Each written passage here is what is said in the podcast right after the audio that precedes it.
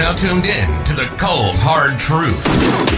Cayman's number one hard hitting live podcast show, where we feature some straightforward conversations on political, social, and celebrity news and all things happening in the Cayman Islands and around the world. This show was created to give the people a voice and a means of being involved and informed without any filters. Sometimes it gets crazy, but we always keep it real.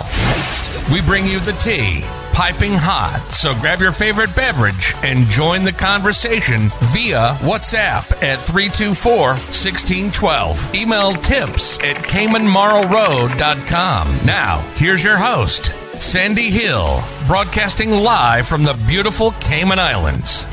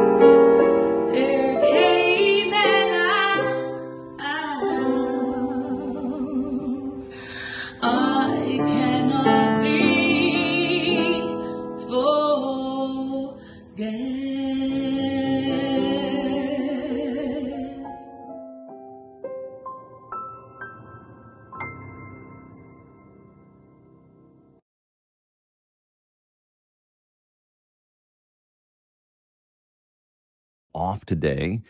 Uh, so it's just me solo, and now time for Sandy. Big news. I have some important news for you. Interesting news. It's Blake and Darren's Spilling the Tea with Sandy. Cayman's top news headlines of the day from CMR. Morning, Sandy. How are you? Hey, good morning, Blake. How you doing? Good. Aaron is off today. Oh, okay. Yeah. Nice. Doing some family Very stuff. good. Um, yeah. Missed you yesterday. How was your show yesterday? It was good. It was very good. Thank you. Thank you. Cool. We were uh, down at Subway uh, for their Yeah. 30th anniversary, 1991. I can't believe Uh, it. on, on August 30th, 1991, they uh, the first Subway opened in West Shore Center. Pretty wild. Wow. Now there's seven around the island. So That's amazing. Hard to believe. for us today? Um, we're actually going to be talking about a little situation with Red Bay Primary. Now, you missed yesterday's topic, which was kind was of it? interesting. Uh, the Minister of Tourism and Transport made a little, I feel like it was just a poor choice of words. You know, he used this term scare tactic, and um, the Compass sort of jumped on it. Then CNS jumped on it afterwards. And then uh, since the show because he came on the show and kind of explained it and everything. But since then, it continues to trend to the point where the premier had to issue a statement. Oh, I'm really? Just like, oh my God, people are just blowing this out of proportion at a very different level. But we're going to talk about the premier statement. Um, and also, What did he say? In, uh, essentially, but you know what? It was just a poor choice of words. Like it wasn't the government's intent to do that. Um, they were they're obviously looking towards uh, eventually reopening, and as Mhm. they get closer to that, yes, they will have to phase out um, that program. And of course, the opposition also jumped on it, and they issued a statement. So we're gonna ugh, kind of rehash it again today. I thought we were done um, yesterday, but obviously not. Yeah, I, I can see that. I can see how people might feel that way, and and again, I can see it. It uh, you know, politicians, if for you know, lack of a better word, speak a lot, talk a lot, like you and I Yeah. do. Occasionally, we say the wrong word, wrong choice of words. I get it. Yeah. Uh, he's able to make a mistake. Now, wh- what was the what was the real intent behind that? I guess Um, to were just they were they really trying to uh, scare people, or was that their intention to? I think their intent was to motivate people. That would have been a better Mhm. word. Yeah, Um, to realize that if they're on this program, they need to start taking steps to prepare themselves for the reopening so that it's not um, a last minute situation. So registering with works, you know, start Right. looking at job opportunities, uh, probably even deciding if they want to stay in tourism. You know, because there may be some people now who've had a change of heart regarding if they were in that industry, um, you know, their desire to stay in that industry. yeah. So um yeah, so there's that. Um and then we're going to be talking about Red Bay primary. I noticed that uh, I was up late last night and I think I confused my headlines or what was actually in the story. So I said prospect primary um has had a little change with the scheduling and it turns out that it's actually um Red Bay primary. So I'm going to just fix that this morning. Um What's the situation? so, uh they have changed um they have changed the drop off procedure. Okay. So parents are not happy because they can't drop off before 7:30 in the morning. So they've locked the gate and they're not able to drop off before then. And parents are saying that um, it is, you know, causing a little bit of um, an issue for them in terms of their ability to be able to get to their work on time hmm their various jobs. So it's kind of an interesting situation. Um, so we're going to discuss that this morning on the program as well. Were there people that were just dropping kids off a little too early, and that's why they decided to make a change? I think that's exactly what was happening. Hmm. But parents are saying, listen, 710, 715, is that really too early? Sort of thing. Oh, it is if nobody's there. Yes. And I think what was happening is the school was accommodating parents Yeah, by having teachers there. And that's now where um, things have changed.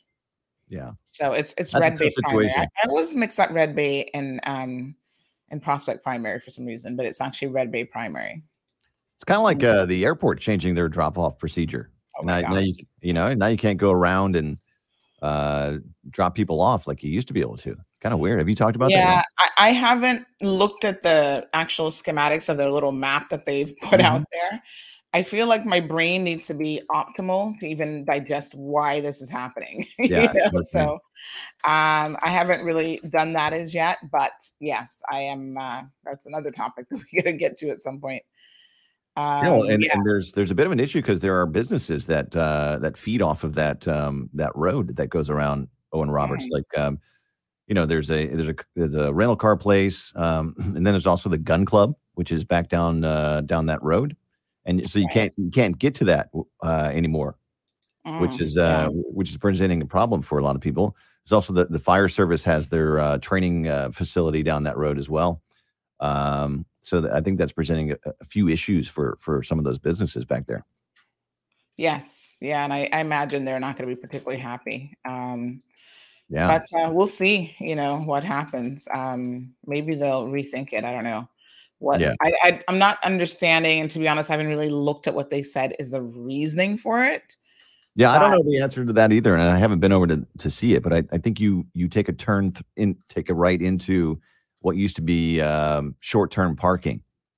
So about halfway Oh, about halfway down the oval, uh, you take a right into uh, now what used to be short term parking, and then that, that cuts you over to where kind of where you can drop people. So you're not really pulling up to the curbside anymore, or especially Right. not, especially not able to pick people up when they come out of um, like baggage claim area. You can't do that anymore. mm, so where are people going to go with their bags? Good question. You should Hmm. look into it. Yes, we will. We will do. I will add it to the list. All right, Sandy. Uh, thank you We'll so much. Right appreciate it. now on uh, Facebook and YouTube, and we'll see you tomorrow. All right. Have a good one. All right. Yeah, folks, there's so much going on some days. It's just like mind boggling. Good morning to everybody. 100 people already online. Miss Joy, Maria, how are you? Grace, so good to see you. Miss Nancy is here. Um, Selena.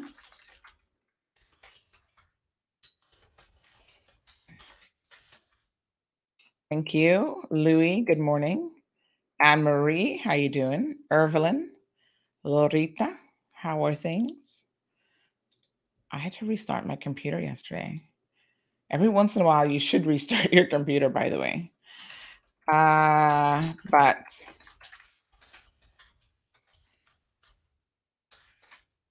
let me just see here. Yeah, it was kind of doing some weird stuff. So I thought, you know what? Let me restart it. That seems to fix um, a lot of things. Uh, um, let me see what's going on here. Why do people send me these long things? Uh,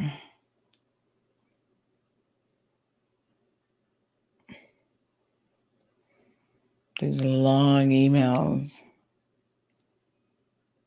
Uh, okay.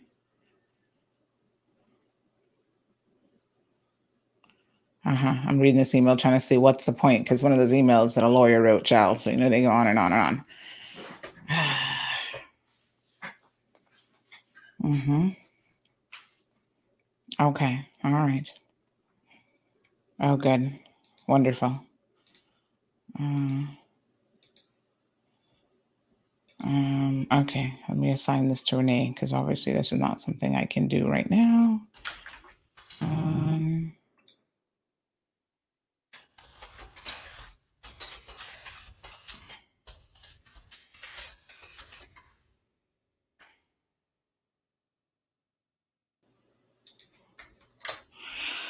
All right. Good morning. Good morning. Good morning. According to blah blah blah. Mm-mm.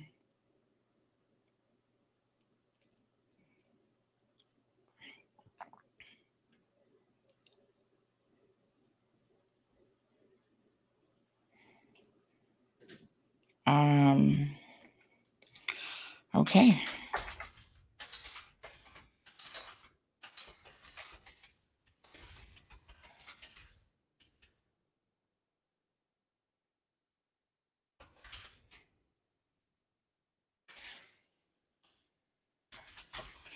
All right. Uh.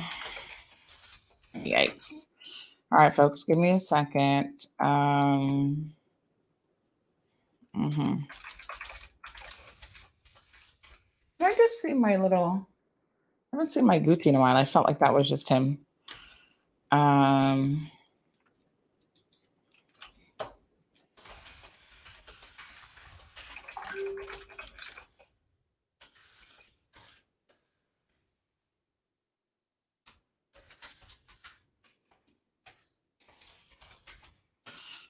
All right. Okay, folks. My apologies. This is what happens. Stuff. Listen, news never stops. Stuff comes in as as you're just as you're breathing. Uh Loretta, good morning. Good morning, Richard. Uh, so yes, we fixed the story. It is Red Bay primary. Um, why do I always confuse Red Bay primary and prospect primary? I don't know why. Red Bay primary. Um, prospect primary is the one that's by the the roundabout. And you see, I always think that that one, for some reason, is Red Bay primary. In my head, I think I have them confused as well. Hmm. Oh well, it's not. All right, so we're going to talk about that here in a second. Uh, let me see.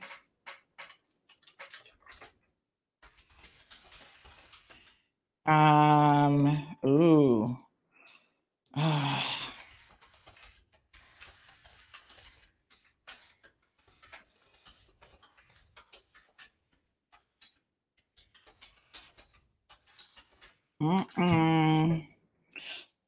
Okay.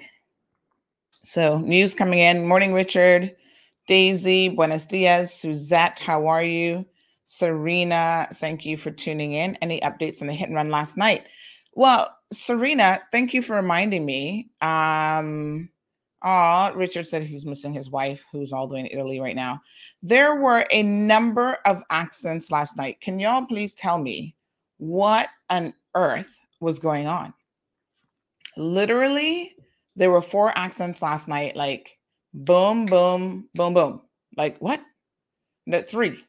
And then one incident in West Bay, which I think we need to talk about, but I don't have a whole lot of details on um you know what that incident actually was. Like it's a little bit weird. Um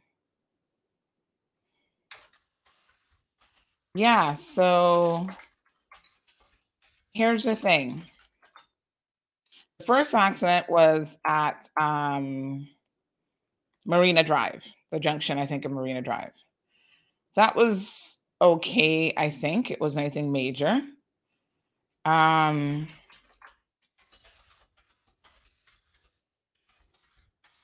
then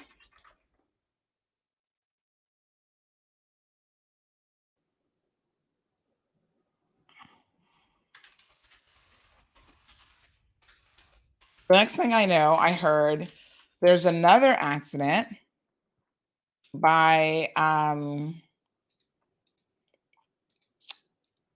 Poindexter and on the main road. And then I thought, okay. Then um.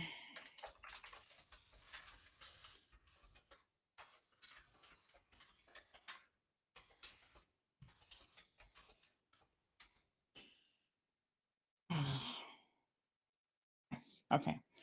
So then after that, there was another one, um, which was like a hit and run, I'm understanding, in mm, in uh Johnson primary. There was another one um, that was a hit and run in Georgetown, like close to um, Royal Bank in town. Oh my gosh. I'm just like, what is going on? So we haven't heard a whole lot. Um,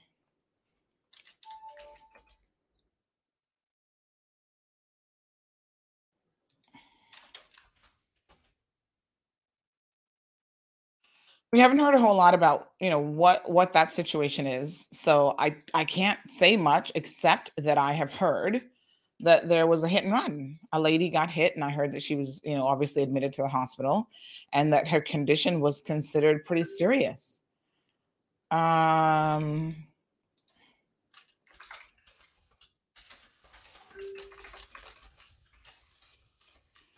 so not good, not good. Uh, we'll see. I'm I'm sure that the police will um, be giving us some additional information uh, in relation to that, and um, we'll see we'll see what that's about. But yeah, I mean, my understanding is she is actually in really bad condition. Let me just see what one of my sources said last night. Um, so I was getting all sorts of messages last night. It was like crazy. So this is what someone said. Um, someone ran over a Jamaican lady in the area of subway in town. She's been transported to the HSA as in, and is in bad shape. She was bleeding from her mouth, ear, and head, and I can only pray that she'll make it. Hit and run. Let's pray for her. So that was uh, the information that we received. And again, it was just really weird because when I first got that, I thought, hold on a second, was that um, hit and run like related to something else? Like I was trying to figure out. And then the one with the buses, did you guys see that one? Let me show you the video footage of that because that one was actually quite serious as well. Um, I thought to myself, wow, what the heck is going on here? So I'm going to show you guys that one. That one did not look good. And I don't know the condition of, I mean, it looks like a bus and some sort of a truck or something collided, and the bus looked pretty mashed up, I must say. So I was sitting there looking at the video footage. I had to watch it a couple times, thinking, "Oh wow, that that does not, um, you know, that does not look good at all." Um,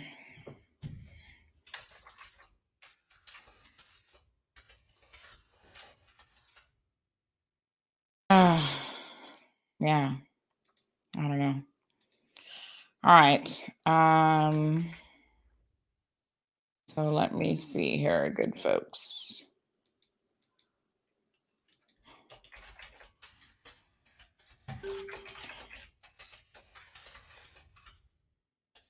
Um, let me see. hmm So a lot of parents, um, right? Let me sh- let me show you the accident video first, because I'm I'm getting kind of mixed um, reviews from parents. I do have a few parents that are obviously um, very very upset about the uh, the situation with the um, with the school drop off times. And then there's some parents who are like, you know what? They don't mind. I guess because they probably have more flexible time as it relates to uh, their work schedule. And I think that this is um, all the difference today. Oh, my apologies. People are asking me where where I'm at because they can't find the live stream. Hold on one second, because I know exactly what's going to happen here. Okay, give me one second, folks. One second. Um, give me one second.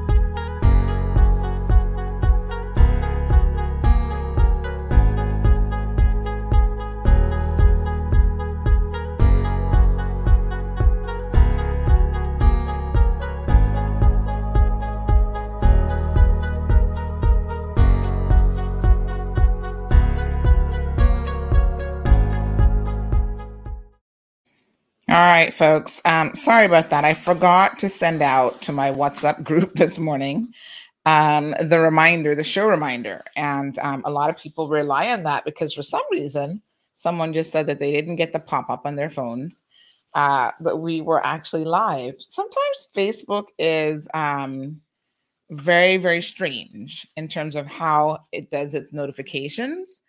So, um, you know, I obviously subscribe to the page and um, I do, um, you know, get, I think most of the pop ups. So, whenever we go live, I do see it coming up uh, on my phone as a notification. But a lot of times people say that they don't, and it's just like super weird. So, you got to make sure that you both like and follow the page.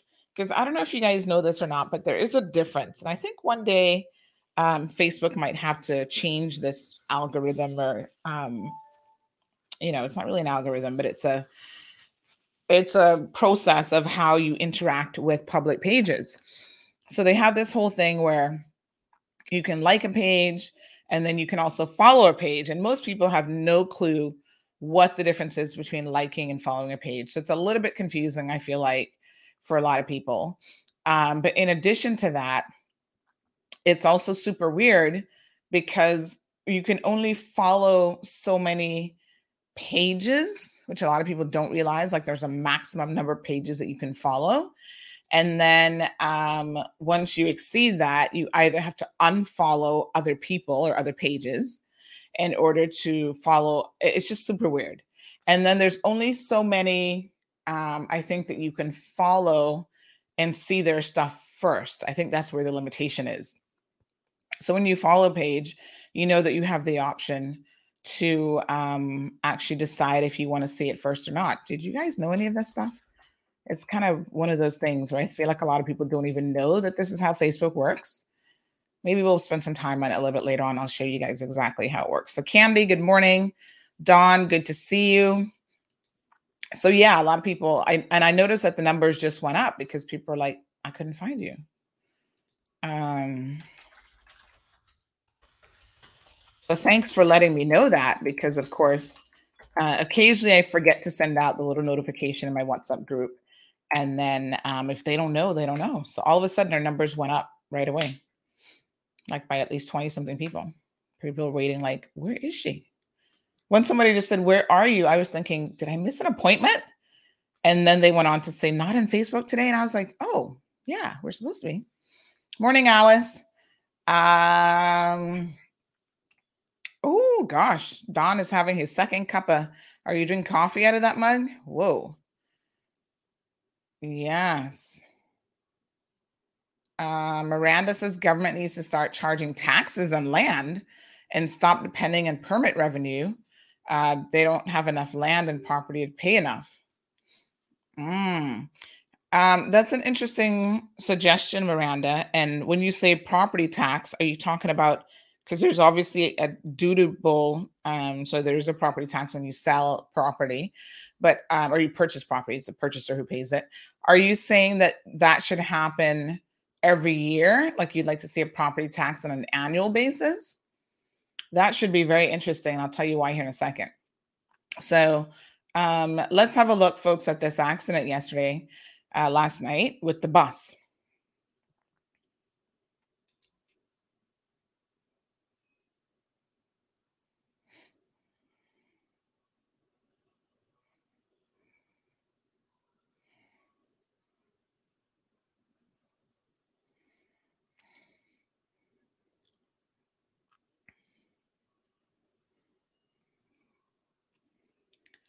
So the boss ran right into a dump truck.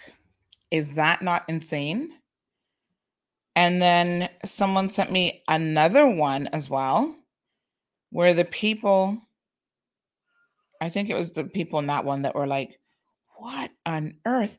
Like you're trying to work your mind around how did this accident happen? Like, whoa, really? It is a little bit crazy. Um so yes, that that that happened. I mean, I, I was like looking at this going, whoa, a public bus? I'm guessing the driver must be injured. Seriously. Cause I don't see how he couldn't be. Look at that. It rammed right into the little pickup. Um, that's not a pickup truck. That's a what do you call those trucks? Um, that's like a hardcore workman's truck, right? How did how did that happen? I don't even know. Morning, Carla. Morning, Wee Wee. James, Felicia, how are you guys doing? Serena says, poor woman. Yeah, the woman who got hit and run. I mean, my gosh, y'all need to slow down. I'm like, who's driving crazy at night through Georgetown. I mean, there would be no logical reason for you to be speeding. And listen, at the end of the day, things happen, right? So you you accidentally hit someone. It happens. Nobody ever wants to see it happen. But yes, it happens. You should stop. You know, it's never a good thing to run from the scene of an accident. Like I said, I suppose people might get scared. They don't know what to do. They're like, oh my gosh, I just hit someone. You know, it is a scary situation, but running from the scene of the accident doesn't help. And most people run because of something else. You know, they've been drinking or driving. They weren't supposed to be driving to begin with. So a lot of people have had their licenses taken from them and they still drive and then the end result is uh, you feel like you have to run. Hmm. It's unfortunate. I'm trying to get another angle here to this accident. Here we go. This is another one that someone sent us. The boss. A boss. The boss. Do you want Jesus Lord, the bus. Oh, Oh my gosh. No, no, no, no, not the bus. Not the bus. Oh my gosh, it's crashed. Oh, sure the person is not good. Gee, no, no, no, no, no, no. That's sad. That's sad. No, no, no. No, no, no.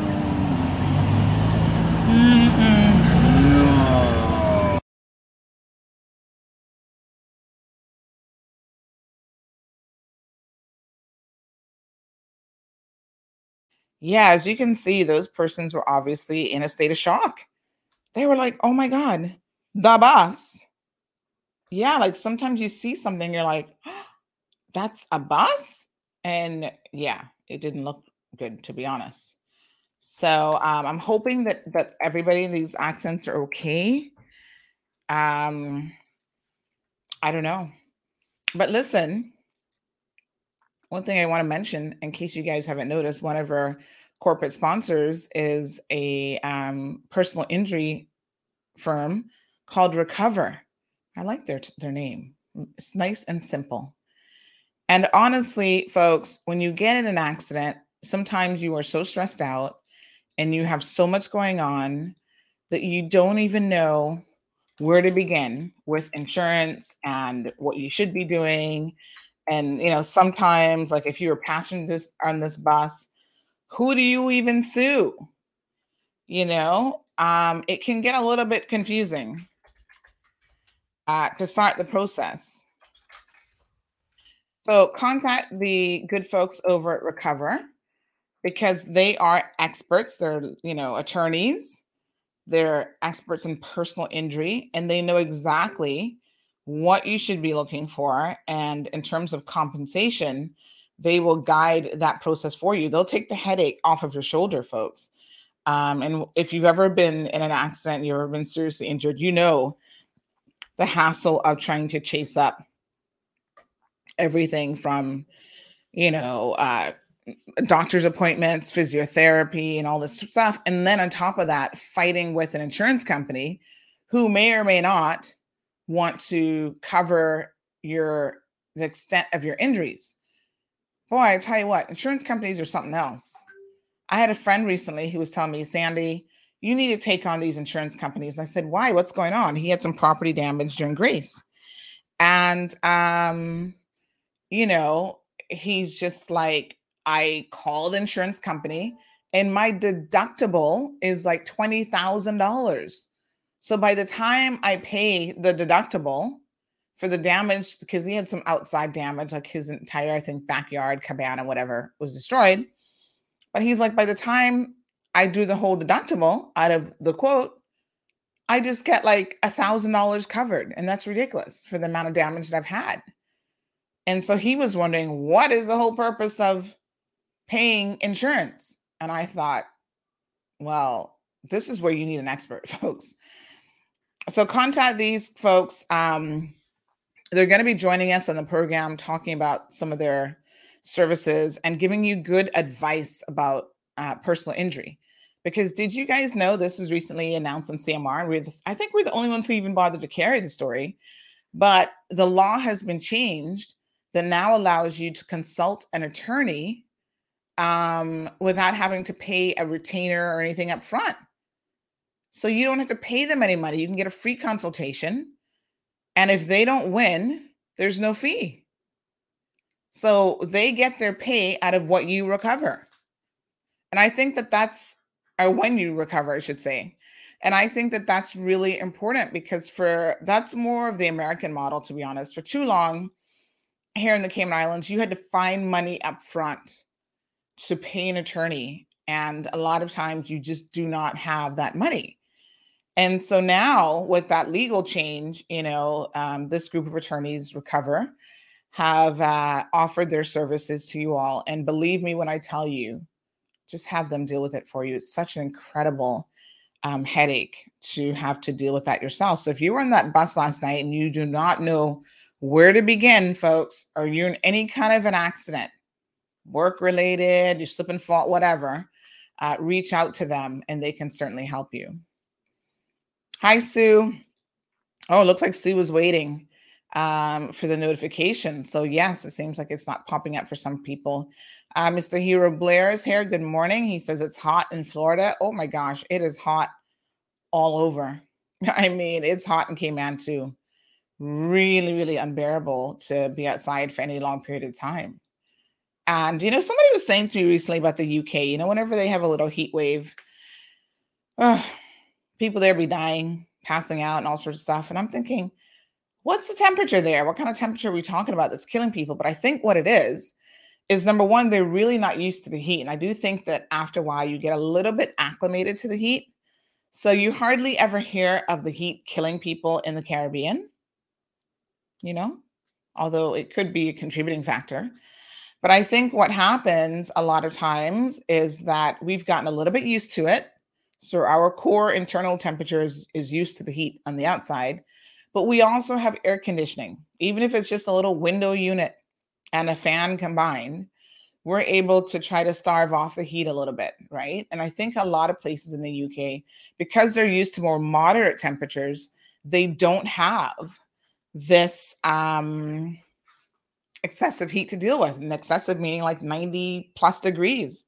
So whenever the temperature increases for them, they're just like, whoa. And then all the poor little old people who have no AC in their homes start to die from the heat. Good morning, Vishnu. He's joining us from Guyana. Thank you.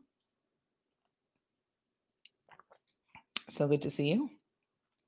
Um, oh, Tracy's talking about bus drivers, child. Uh-uh. I must say that as a group, if I was thinking of a category of the worst drivers in Cayman, unfortunately, bus drivers fall into that category. They are horrible honest to God, they just drive like a bat out of hell. They don't care. They feel like they can push their way in and out of traffic.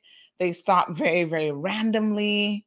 And um, based on that accident, you know, whatever you rear end someone, 99.9% of the time you're at fault for rear ending them because you're supposed to be paying enough attention that even if they stop suddenly, there should be enough of a distance between you and the vehicles in front of you where you have to stop. Now, here's the reality nobody drives one car length, even in bumper to bumper traffic. That's why they call it bumper to bumper, because you're literally bumper to bumper, right?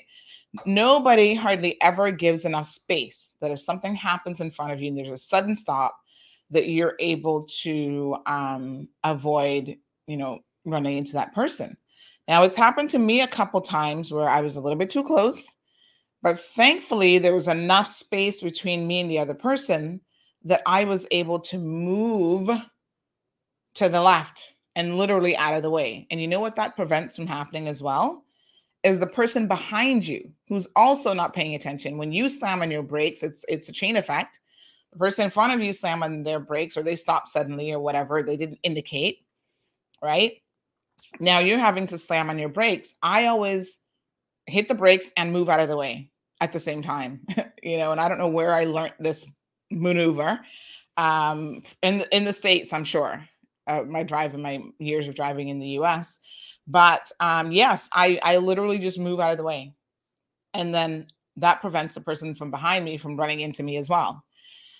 Sometimes it works, and so far, knock on wood, for me, you know, I've never um, had it happen in that way where I moved out and still got hit or anything like that. But yeah, people are just not paying attention and you know, when you get into an accident, folks, uh, you may think you're fine initially, and then things start to creep up in terms of whiplash or other injuries.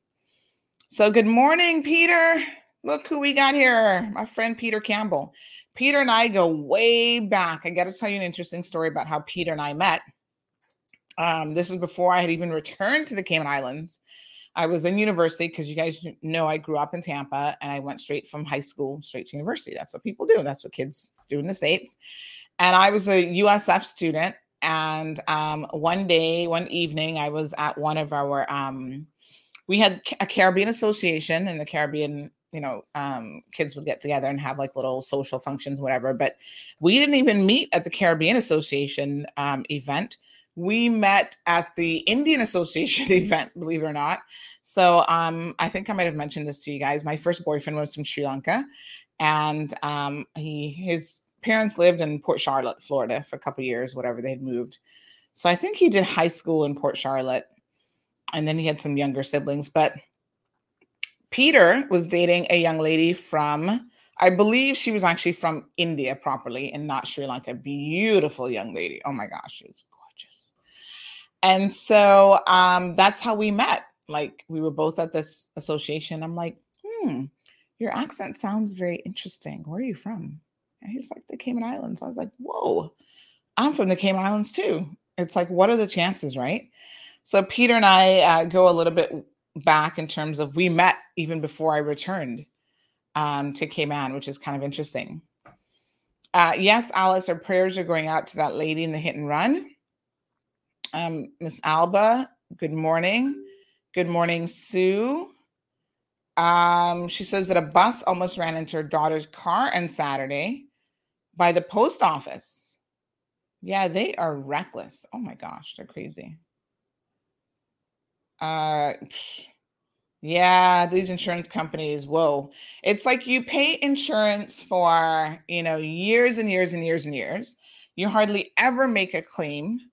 And then all of a sudden, um, something happens and you have to make a claim, and then boom, what what you're expected to um, you know pay out, it's like crazy. So uh, let's let's talk. Let's go back to the Red Bay primary uh, situation. So listen, this is what some parents are saying about this, right? They're saying that hey, um, they don't understand why they're having to. And it's it's not an exorbitant amount of time that we're talking about here. So parents have said to me they were able to drop off between 7:10 and 7:15. So really 15 minutes maybe 20 minutes before the um the gates actually open now, okay? But apparently that 15 minutes is all the difference in the world to these parents because they're saying that because they now have to wait until 7:30 for the gates to open, they are stuck in this gridlock of morning traffic. Mm. Um, so I was thinking about this, and it's really for people who have to get to work at eight o'clock. They're saying that that's impossible for them to do because they have to wait there until seven thirty, then you know drop the kids off, and then they end up um, getting to work after eight because they're in the height of this gridlock traffic. And so I was thinking about it and I thought to myself, you know, mm, maybe at some point we need to start thinking about doing staggered work hours. This comes back to that because it's just so incredibly uh, irritating. Morning, Erica. Hey, Holly, you're a USF graduate as well, girl. Yes, go USF Bulls. She's an alumni um, Caribbean Cultural Exchange. Listen, you know what was so interesting? Did Grace go to USF as well? When did when was she there? I think she's younger for sure than me. But um, when I was at USF, they didn't have a football team yet. They got one several years after I left.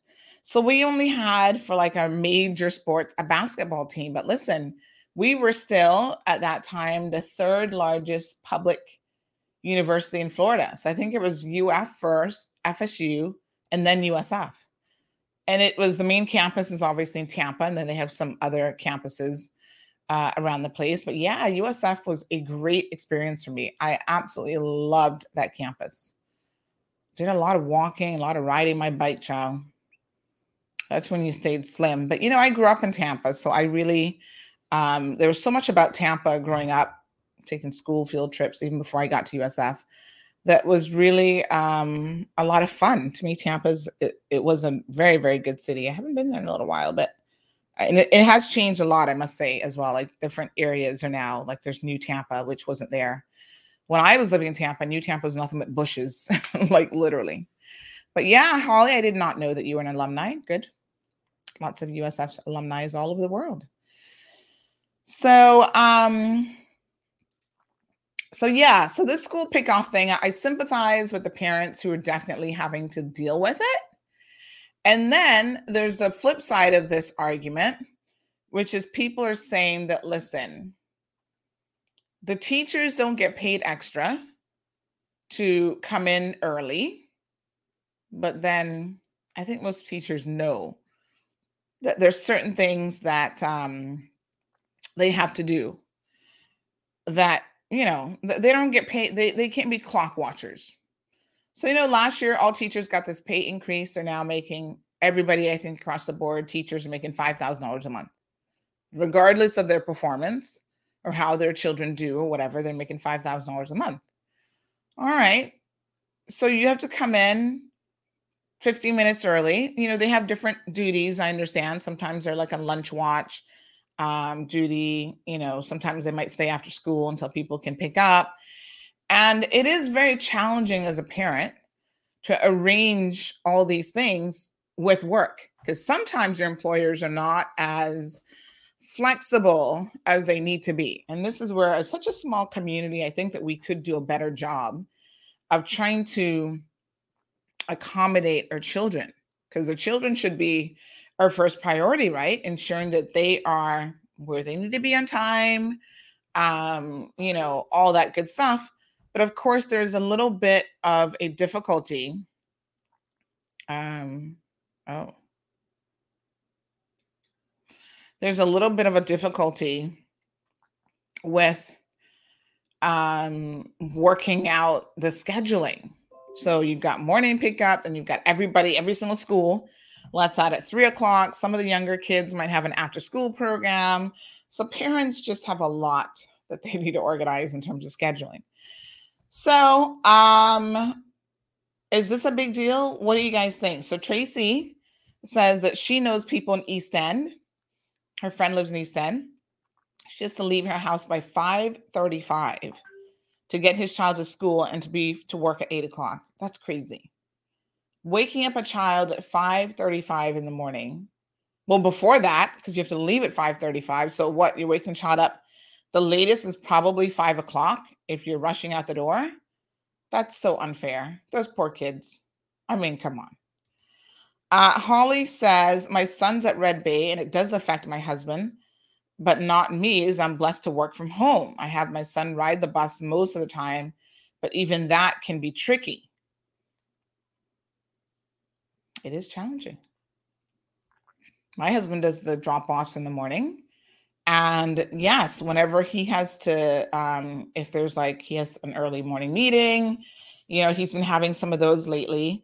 Um, it has been challenging because normally he leaves out like right around seven o'clock. Um, you know, we only have the one kid. What happens when parents have more than one child?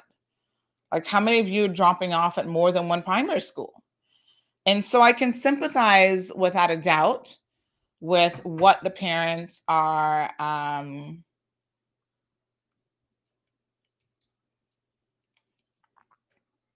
where Tracy says this is not true. The average teachers pays 25 per year and they have BAs. No, no, no, no, no. They increased the um, well here in the Cayman Islands, I don't know about anybody else. Um, they increased the salary. I think it was last year, the year before. Remember that big announcement by Juliana? that um, the base salary for teachers now is $5,000 a month. Tracy, has your friends been telling you they're not making that? Maybe they're trying not to pay some money back that they owe you or something, but no, they're making five grand a month. That's across the board. All teachers now make a base salary of $5,000 per month. So, um, this is what some individuals were saying. Let me just read you some of the comments. Uh, okay, somebody said these public drivers are reckless. So, good morning, Sandy. I was listening about Red Bay Primary and the drop offs in the morning. What we used to do at BTPS, that's Town Primary School, we, the PTA body, got some got someone in the morning to look after the kids before teachers get in at 7:30 pay them not a salary but something monthly and it worked out for us so they could try that so yes um thank you for clarifying that because or making that suggestion because somebody else said to me that in fact Town Primary, and who else? Town Primary, um, Joanna Clarke Primary School, which was Savannah Primary, I think, right? Theoline McCoy Primary, which is Town Primary, East End Primary, and the Edna Moyle, which is a North Side Primary, now all do the same thing as of last year. So the last academic year, they had their drop-offs changed to 7:30 as well. So it looks like the other primary schools had done it. Now this is where I'm a little bit confused. Why does an education do all of them at one time like uh, why is it that is it just up to the schools if they want to do it or not do it like as a parent i'd be very confused by that and if you have more than one child going to different schools how does this work so if i have a child that goes to one Town primary and say um, is it what's what's the drop off time for the high schools then i mean you, you shouldn't have more than one child i guess going to different primary schools if you're in the same household but could that ever happen? I don't know. But if you had to go to different schools, right? So one is like in primary school, one is in nursery, one is in high school. Your entire mornings are, are spent running up and down where? I mean, it sounds a little bit crazy. Um, so I like that idea of the PTA stepping up and trying to see if they could help because maybe there are some stay at home moms who don't mind, or stay at home dads or whoever, who don't mind helping out a little bit. I understand the liability of the situation with the schools, and I'll tell you tell you why I'm saying this, right? The school has said the overarching concern is that they don't want children there too early in the morning, they're unsupervised, you know, stuff is happening, and they don't want to be responsible for that. Let me tell you something that's very interesting about that. And I'm going to read some additional comments coming in on WhatsApp. They don't want to be responsible for that. But let me tell you what happened at a local high school. A young lady was raped, a student. She's about 13 or 14 years old. She was actually raped by a younger boy. I want y'all to listen to me very, very carefully in terms of how this happened. This is at, um, I don't want to get the school right, so, wrong. So I'm not going to say the name of the school, but I'm pretty sure I know which which school it is, right? So I was contacted by people involved in this, and this is what happened. They were in the like guidance counselor's office or somewhere with the office um, secretary or manager or whatever, right? And she decided to leave that space and go and run an errand on campus. So say say she had to go to like the head office or whatever. So she left two underage children, a boy and a girl, unsupervised, no adult supervision, by themselves.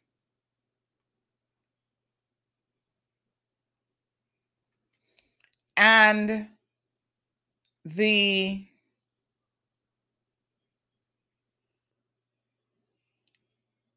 boy, although he's like 11 or 12, so he's a little bit younger than the girl, that doesn't mean anything, folks, is the point why I'm saying that, raped and sexually assaulted the little girl. And God knows how many times he might have done something like this already. Because I'm thinking, what 11 year old boy would force himself on anybody? And he seemed to have had some degree of experience and knowledge about how to conduct a rape, which is very, very disturbing. So this young lady was assaulted, obviously extremely traumatized. Uh, the last I spoke to people connected to the situation, she had not returned to school. And the way in which it was being handled was beyond poor. The school principal hadn't been in touch. They basically sent her homework and say, oh, you know, whenever you get around to doing your schoolwork. Nobody was even checking up on her to say, how are you doing? You know, she's going to counseling. She's really, really struggling. Obviously, there's a criminal element of it as well. So I can see why the school might be saying, listen, parents, we don't want this responsibility, none at all. We don't want the responsibility of having to be responsible for your children outside of the normal school day. So you drop them off in the mornings, your teachers are running around getting their classrooms ready. They're busy, they have stuff to do. Teachers are parents too. So what do they do about dropping off their kids in the morning for whatever school they go to? So I'm sure there's a level of complexity involved in trying to get this arranged from an administrative perspective. And the, the teachers and the school administrators, I'm guessing, just don't want this headache. And so they don't want the headache and they're just like, forget it. We're not going to um to do it. Right? And based on the documentation that I've seen, I'm going to pull up the email here that was sent out about this. It does seem to hinge around a safety concern. Okay. So they keep sending out these reminders. We've seen a number of them um, that have basically said we don't we don't want to do.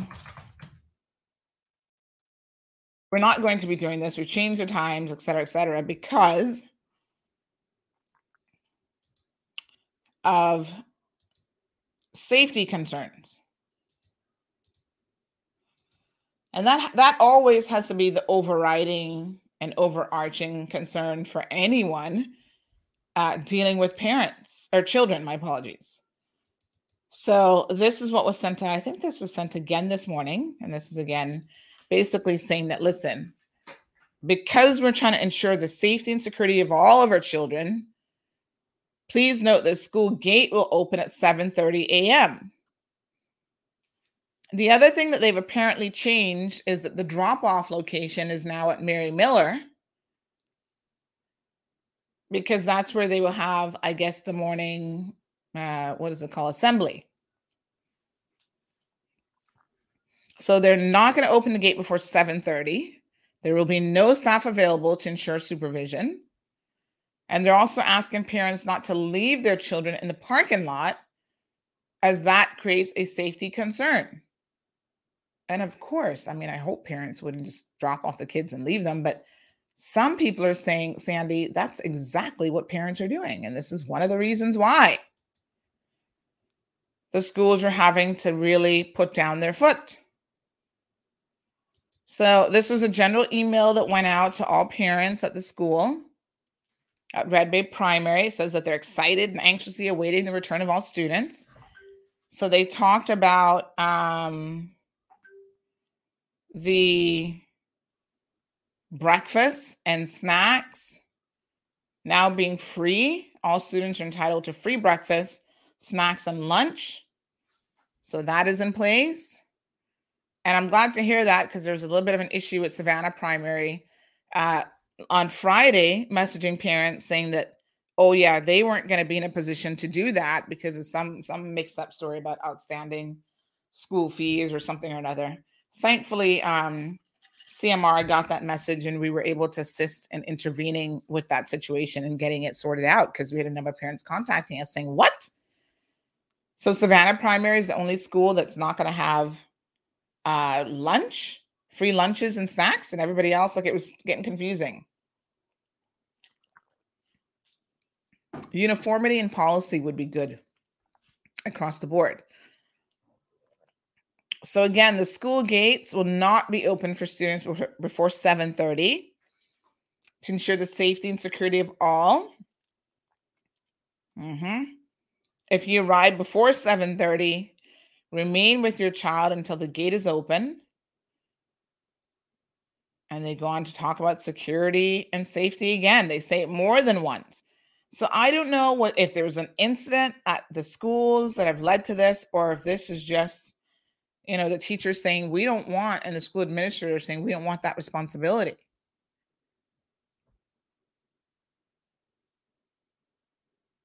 All right. So the gates are going to be closed before 7:30. There will be no staff to supervise them. And they're asking that you um, that you not leave your children unsupervised.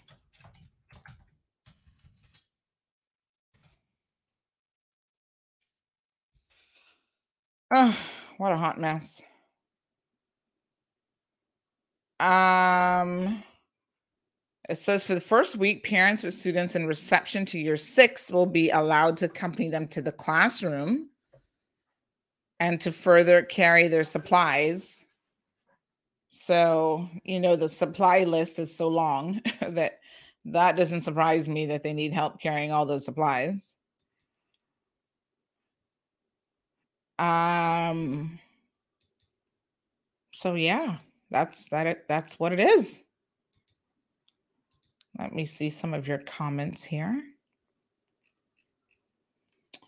Uh, Jennifer, good morning. Jennifer says there are parents who dropped kids off at 6:30 a.m. and drove off. Girl, no sir. I think that employers also need to consider school hours. Staggering school start times and school close would be helpful to gridlock. Private schools offer a certain number of students over a certain number of students um, should be required to provide bus transport. We can tell the difference today and the last school starting back. Yes, I mean, it, it impacts the traffic without a doubt. Anytime the schools are out, even if it's just like government schools have a professional day, child going to town is no big deal. And isn't the same number of parents driving to work? It's not like parents take off every single time that their kids are out of school, but it's that additional traffic that is created. And I guess once again, because of the time changes with when you have to get your children there, uh, that creates an issue. Mm-mm-mm. Someone else shared a similar opinion about the drop off times for schools. And they said the following. Let me just see where this message is. I saw it come in this morning. They said traffic is not the worst thing in the world. Uh, than leaving your kid at school from six from six a.m., which I see all the time when I leave out early. At least ten kids there already by six a.m. Most employers agree to flex hours. It's all about arranging and prioritizing and giving them notice. You'll be 30 minutes later and will work 30 minutes later. So, um, this person is in the HR business, in the HR profession, and they're saying that, um, you know, talk to your employers. They might be more flexible than you think. And I know some people forego their lunchtime already to try to accommodate uh, pickup times, or they'll have a snack at their desk because they can't even afford to take a full lunch. I would hope that after um, COVID, and most employers recognize how people can be incredibly flexible and still be as productive, right? Especially with working from home. They have the technology available to work anywhere. I'm hoping that that will encourage employers, even as we continue to go back into the traditional work environment, to really recognize, uh, folks, that everybody doesn't have to come in at eight o'clock. You know, a lot of these financial services and law firms could do with people who would be willing to work later in the day because they've got clients all over the world. Now, some of them, that was the justification for opening offices in the in the London location in the UK. sorry, time zone, Asian offices, and so on. Because that way, they no longer require the Cayman team to be up all sorts of hours working, you know, late into the night. And when I used to work at Maples and Calder back in the day, that used to happen all the time before they opened up these foreign offices. Lawyers would be there 8, 9, 10 o'clock, 11 o'clock at night, trying to have conference calls and responding to emails and servicing their clients halfway around the world. And it was really, really difficult. You know, they worked some incredible hours to try to accommodate those um, individuals. And I think now with the foreign offices being open, that has alleviated some of the need to do that.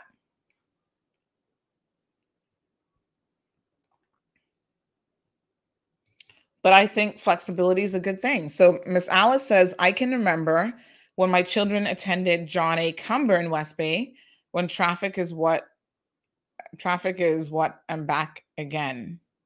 Wait a minute. When traffic is uh something's missing there.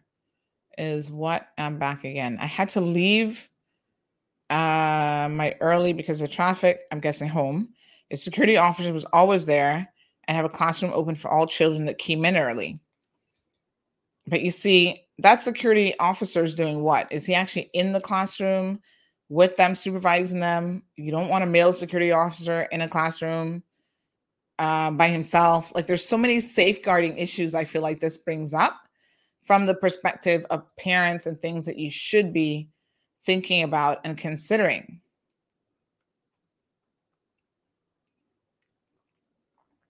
And Tracy says, imagine all that we have to do to accommodate to traffic and make it on time to work, and we still don't even have tourists yet.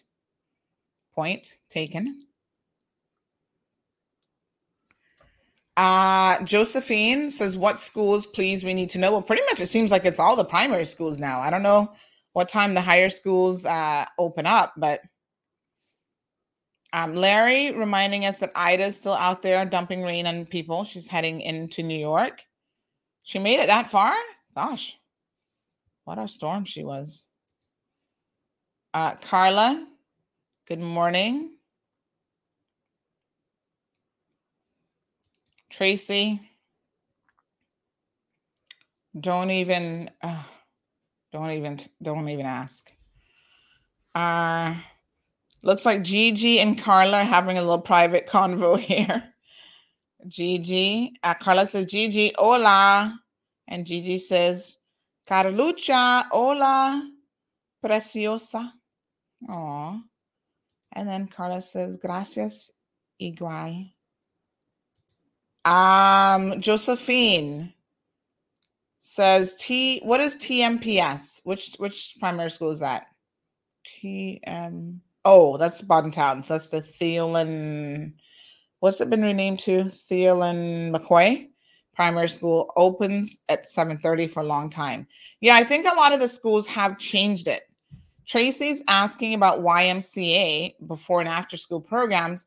I don't know what YMCA does, I'm afraid to say. Um, I would love to hear more about their programs, but I'm guessing that there are very few that have morning care, and Je- Jennifer has confirmed that. So they're contracted to provide extended after school programs, not morning care. It's difficult to have anybody that's going to offer um, a morning program. You know, I'm even thinking about when I went to school in the States, there were no morning programs. Granted, I was one of those kids who had to get up at five o'clock in the morning because in primary school, oh God, I used to be so tired because we were bused an hour away because of how the system in the States worked. I didn't go um, to the closest primary school to me, elementary school as we call it in the States. I went all the way out in the boondocks. And when I say the boondocks, I mean literally on the way you saw less and less development. We were on the interstate driving, um, cows on the way. Like it was really out in the middle of nowhere. It was a nice school, but it was out in the middle of nowhere. But you know what? They told you if you're in this area, this is the school that you go to. This is before they started to have all these um what do they call them now? Um oh god, what's the name for the charter schools and all that stuff? That was way before that, right? And so they would bus us all over the place. And different people be bussed in and you just you just went. You didn't really concern, you didn't really complain much about it. You just got there on time. And then if you missed the bus, which a couple times I did, my aunt would have to get me to school and drive an entire hour to get me to school. So Lizette says the school gate should open at 7:30, not earlier than that. So she's in agreement with the policy. No worries, Alice. Aliano thinks it's confusing. We live in a small island and employ one of the most convoluted means to mitigate simple issues. um, Aliano's like, there must be a simple solution to this.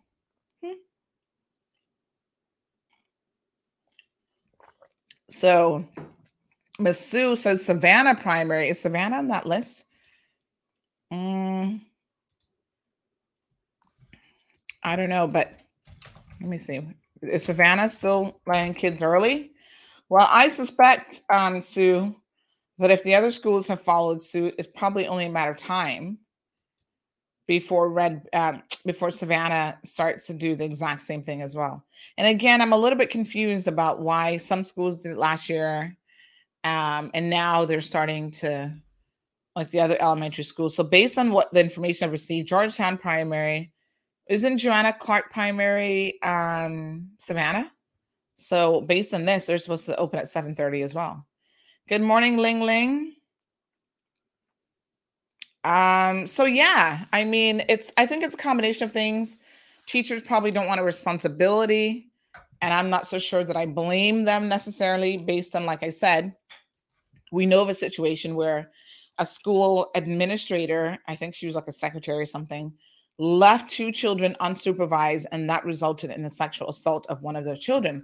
And you cannot assume that, oh, you only have to worry about that at the high school level. People sexually molest each other even younger than that. So he's only 11 years old. I mean, first of all, I still say that I do not know why we transition from no middle school.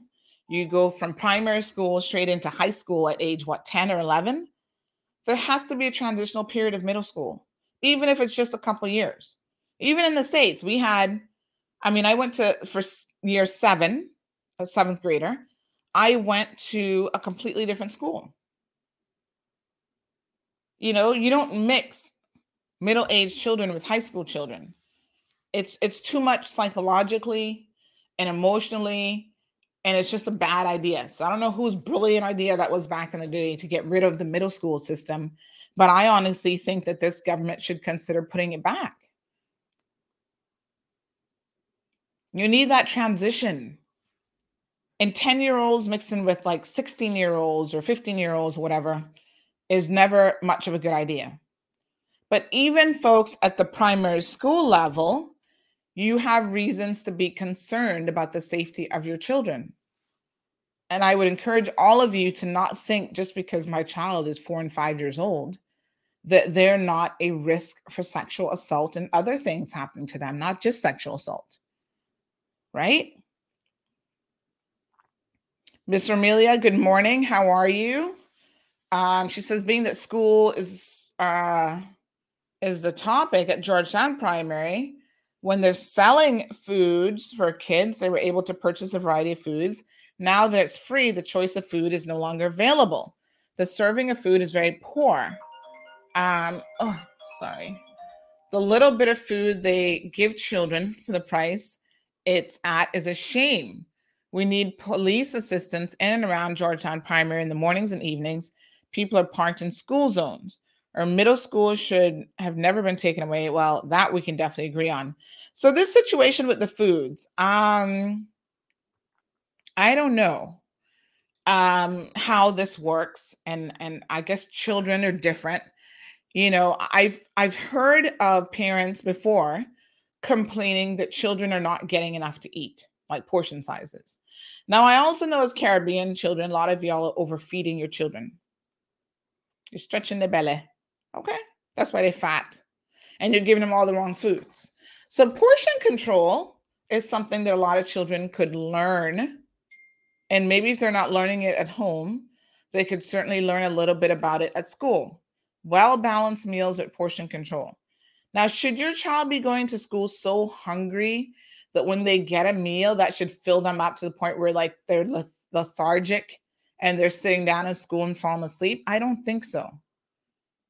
I mean, that's not the point of a meal in any event. Like, you shouldn't ever stuff yourself with a meal. And I think that a lot of us grew up believing that that's how you eat. And so that's how we handle children as well. Mm, their little stomachs are not so big till y'all start to stretch them.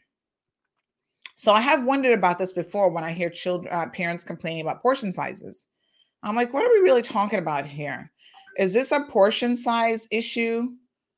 Or is this an issue where they're so used to overeating, overgorging themselves that what they give them at schools would be considered a normal portion, but your child think that that's, you know, undersized because you're used to supersizing them?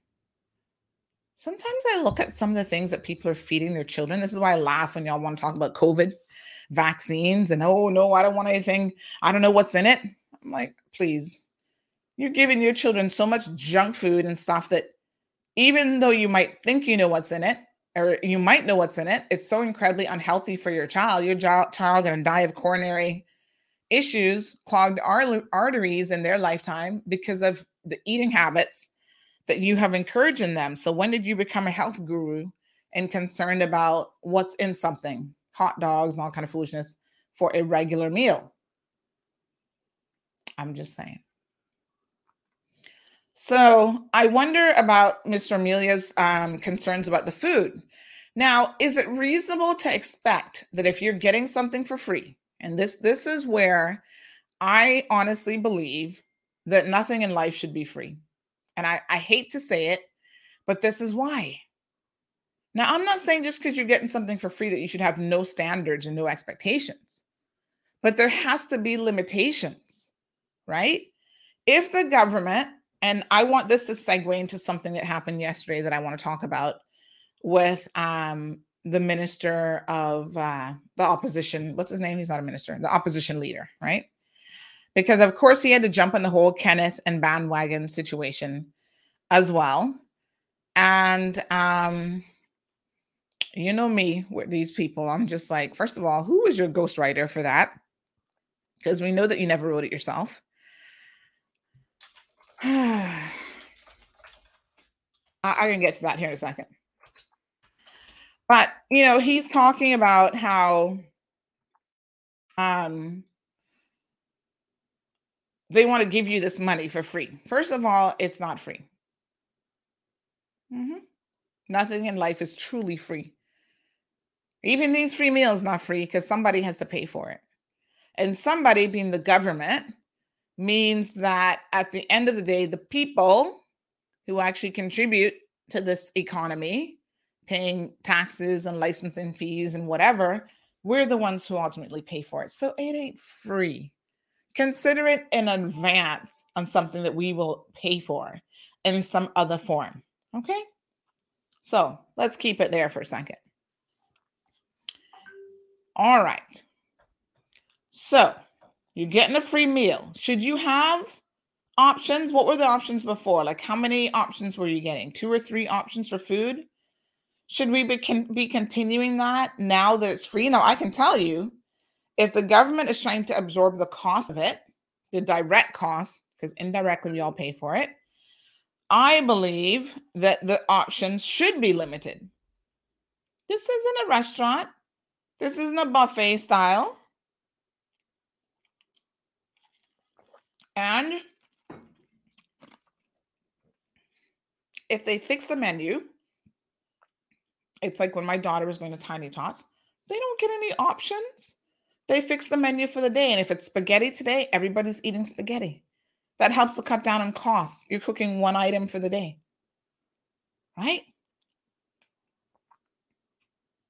Now, if they present you with the menu and your child says, Oh, mommy, I don't want that this day, and I don't want you can always opt out of the free meals, can you not? So take your children, whatever it is that they're going to eat. Now, some of y'all are really creating very picky children. Sometimes you just got to put something in front of a child and say, This is what it is, honey.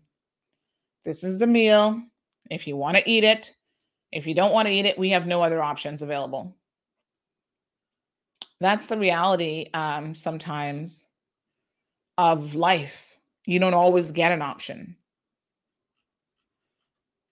So I don't know how I feel about that. Like I don't I don't know how I feel about, you know, giving children all these options for food.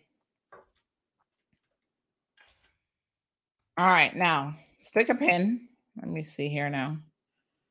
I want to see um, if I can show y'all this video. Melinda, good morning, Miss Darlene. Good morning, Miss Barbara. Loretta says, I believe in the middle school as well, but what can we, the parents, do to get this in place? Well, you can talk to this government. I believe that they're more reasonable. Although the education minister is the same person, she's under a new government as well. And I do believe that they are more reasonable to suggestions. So y'all need to be messaging the premier, messaging all of your representative, all of your MPs, and saying, you know what? put the middle school system back in place. It was never who, whose idea was it to remove it? It was never a good idea. I don't know why somebody thought that this was such a brilliant idea. Melinda says, um, having gone through sending my child, my son, from primary school into Clifton Hunter, um, seventh grade, I agree 110%. Separating middle school from the high school it was just too much for that little boy. He literally grew up during one semester. And sad, sad, sad that our children are forced to grow up that way. He did that year. And when she says grow up, this is what you call forced ripening your children. It's just not, he probably wasn't and probably still isn't ready for that. And it's not good for their their emotional, psychological, and developmental health.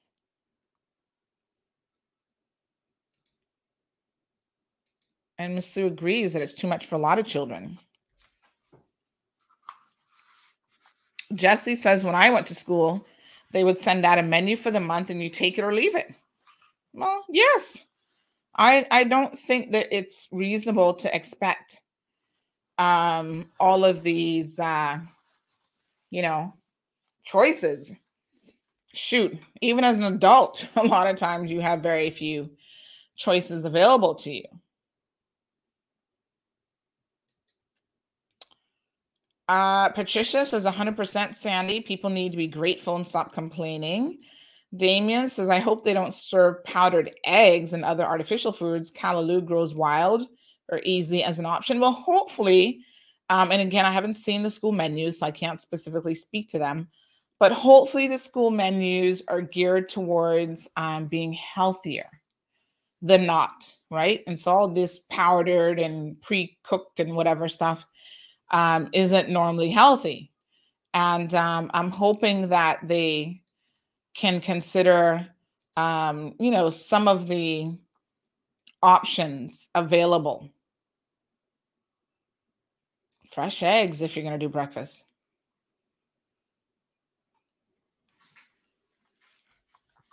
Miranda says if my kids were still in school, I would not have them eating this low cost junk to kill them, diabetes, heart attack, and more. And you know what is sad, Miranda? A lot of people, even in their own homes, that's what they're providing children. So Dana says, um, Truth for Youth has no issues, kindergarten to 12th grade, nor does Triple C. Well, they only have the one campus, but I wouldn't say that Truth for Youth has no issues, honey child, because they keep getting a failing mark. They got some big issues if you listen to the um the what are they called? The school inspectors. They got a lot of issues, according to school inspectors.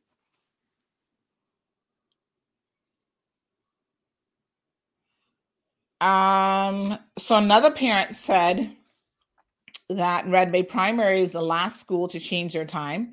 Parents of Savannah Primary endured that endured that in August of 2020 to recently. Uh, they'll be upset, but will adjust. Got to understand that these teachers' working hours is eight to four with no lunch breaks.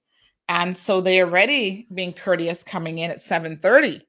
I used to complain about it until I actually understood the behind the scenes of it. So there's that. Uh let me see what else what other things parents are saying here. Uh-huh.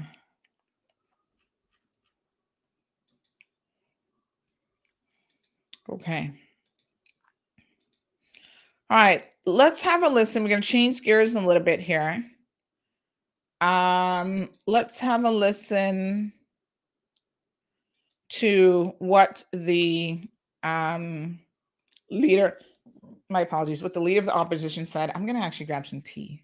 I finally have my kettle back. Child, I didn't have a kettle. I've had two kettles now. Same exact model, maybe the same manufacturer, obviously. And they keep dying on me, and I'm trying to figure out what is going on here. So this is now the third, and I hope the final kettle for a while, because the kettle shouldn't be lasting just a couple months, right? And so the the company um, sent a replacement one free of charge, but of course, you know, you're getting it from overseas. It's a real pain to get it here. And so I was able to get me some nice hot water this morning. And child, I love me some hot water for more reasons than one. And I find like the faucet never gets hot enough for things like tea and stuff like that. You always have to boil it. So have a listen to this, and then we're going to discuss it. I'm going to grab my tea, and uh, we'll talk about this situation. And we're also going to have um, a regional person join us. We're going to talk a little bit about. We haven't done a Caribbean connection Wednesday in quite some time.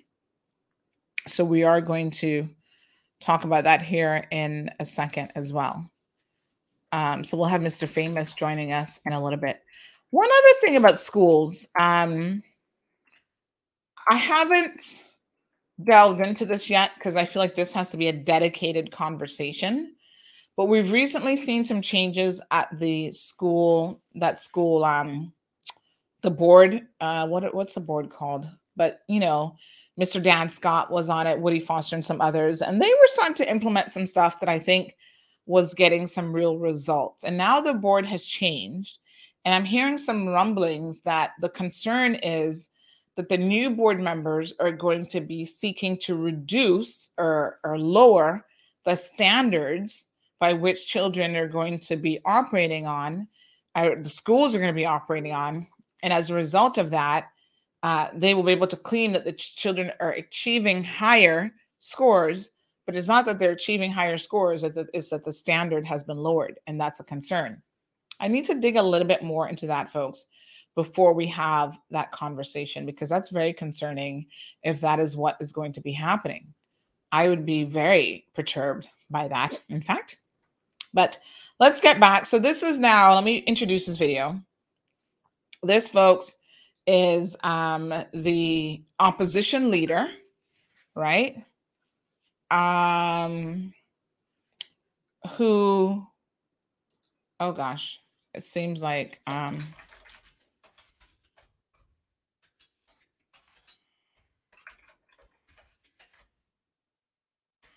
this is opposition leader who wanted to have his say on the whole misstep with Kenneth. So of course, you know the opposition just waiting. They're they're in the bushes uh, in the darkness, just lurking around and waiting for an opportunity such as this. And unfortunately, um, the poor choice of words has given them an opportunity to have something to say. They claim they've been so busy, but only God knows about that. But here we go.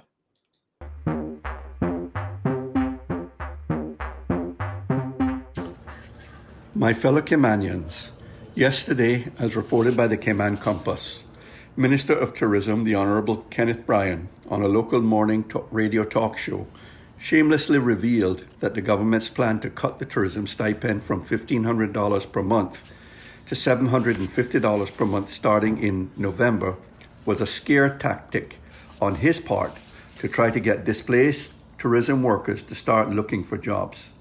In other words, he and the PACT government were playing games with the public. Minister Bryan acknowledged that, quote, the stipend originally had been put in place to protect and provide financial aid to people who were left without work when the borders closed last year, end quote.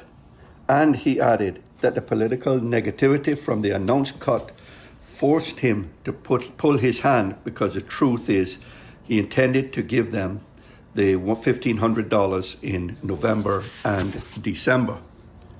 Now, this is an incredulous admission from the tourism minister. The minister and his government have seemingly committed a cruel hoax on Caymanians who found themselves needing assistance during the global pandemic through no fault of their own. No different to the many hundreds of Caymanians who received other forms of COVID 19 related assistance from the government, including access to free quarantine facilities. The announcement by the PACT government of their intended cut to the tourism stipend caused many Caymanian stipend recipients unnecessary added stress and concern as to how they would manage their financial affairs after October in the run up to the Christmas holidays. I know because my colleagues and I in the opposition heard their valid concerns firsthand. I suspect that Minister Bryan and his PACT colleagues heard from them as well. And so, as the minister has confessed, the political negativity from it forced his hand. The minister is attempting to make us believe that his government never really intended to cut the stipend, that it was a mere trick to get the stipend recipients who he thought would refuse to work once tourism returned to find work. Now, we in the opposition have greater faith in our people than that. We know that if work is available, then the vast majority of displaced tourism workers would prefer to be employed. We also know that the $1,500 stipend is small compared to what most of our displaced tourism workers, including tour operators and taxi drivers, earned monthly from tourism. Let's consider the government's stated intent regarding the tourism stipend. A May 5th press release from the government noted, I quote, Minister Bryan confirmed that the stipend payment would be reevaluated once the time frame for safe border reopening was established. End quote. On July 6th, the Cayman Compass reported that the minister announced that the $1,500 monthly stipend would be reduced to $750 from November, in part to incentivize. Oh, ah, Lord, can we just stop the nonsense right there, folks? I mean, to be honest, I didn't listen to the whole thing the first time, and I kind of am refusing to listen to the whole thing again because this is all about um, politics. And here's the bottom line, folks. I don't expect any different of this opposition, I guess, or any other opposition. Yes, they're always looking for an opportunity, a slip up for them to try to score some brownie points. All right. Um, I'm not sure who you're scoring any brownie points from. What I want to know is who do you think is his ghostwriter? Do you think Alden actually wrote that? Because I think most people don't believe that he wrote that. But anyway, I digress. Um, so here's the thing, right? Um, the the minister has already said, listen, that was a poor choice of words. Uh, again, if you listen to actually what he said, and so this opposition leader, Mr. McTaggart, is relying upon um, you know a constant um, oh the compass the compass look at how many times he mentioned the compass and that little thing so obviously he's only reading the compass for his source of information um so you know Eh, eh, okay, the Compass said this, the Compass said that, according to a Compass article. Okay, well, okay. Um, it was a poor choice of words. The point is, um, with all due respect, Mr. Opposition Leader, in my opinion, if you believe that there will be no issues getting people back to work who've been on the stipend, that means that you are not as well informed as you think. We're not trying to say that it's everybody, but we're trying to say that it's a challenge. And to the minister's point, as he shared, there are some thousand people who are on the stipend. Remember, this is $6 million a month now that we're spending on this. There are some thousand people who have refused to even get registered with works. A thousand people who were in tourism who are getting the stipend, who have demonstrated, folks, that they don't care to even get registered? No, sir. Help me understand this because I'm confused. Okay.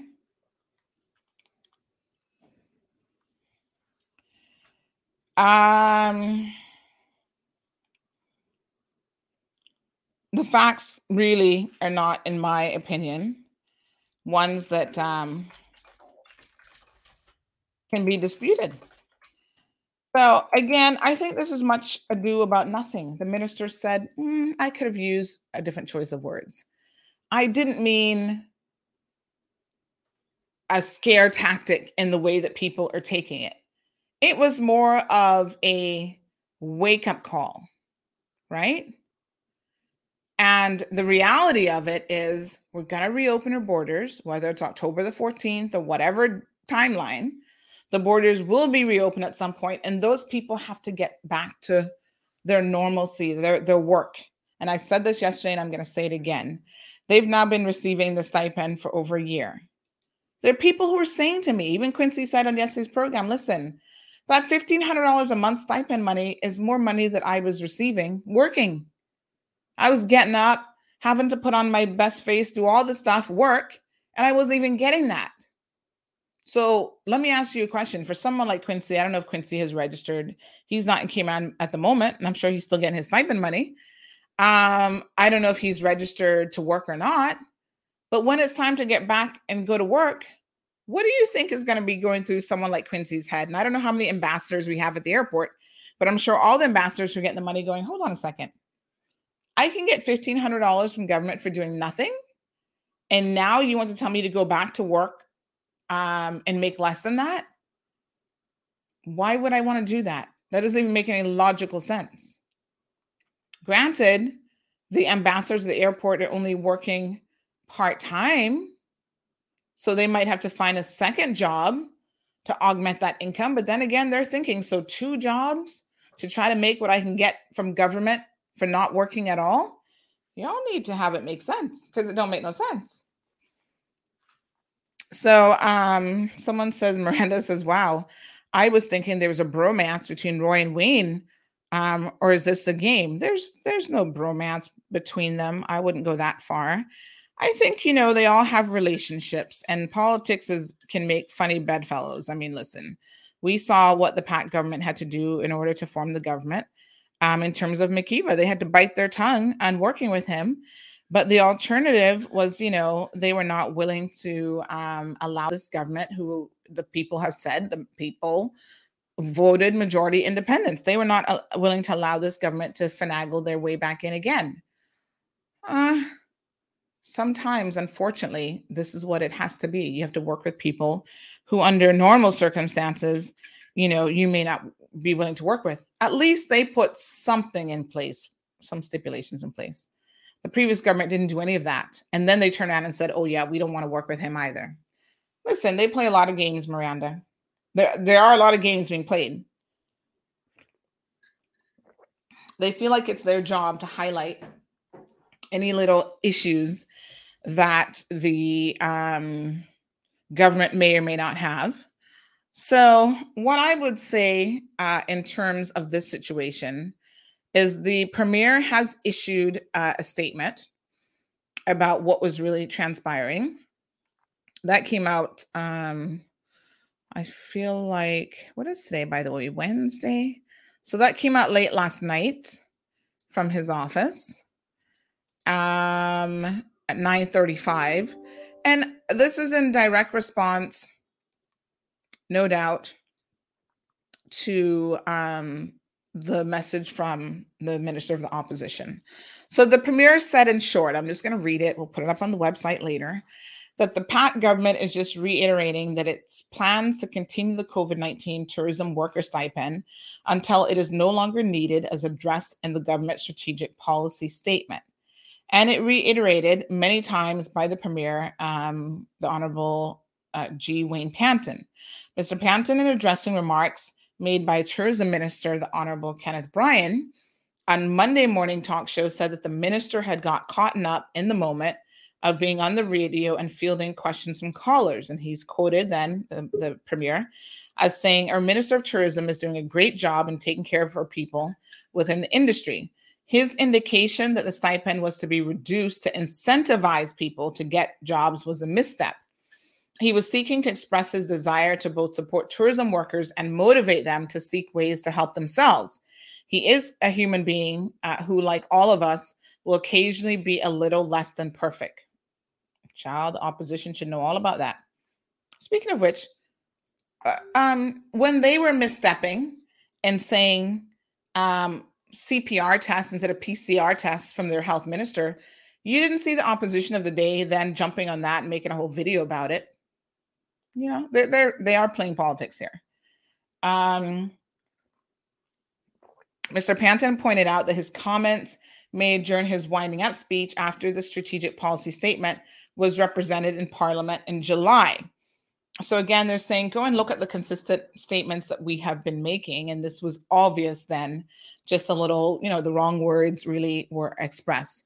Our aim with the current COVID 19 tourism worker stipend is to continue um, aid until it is no longer needed. And our in, intention is that the tourism industry will be back up and running in time for our traditional high season in November, which is when we plan to taper the stipend payments, with the idea being that displaced Caymanians will be back at work at this time doing what they love and taking advantage of those opportunities.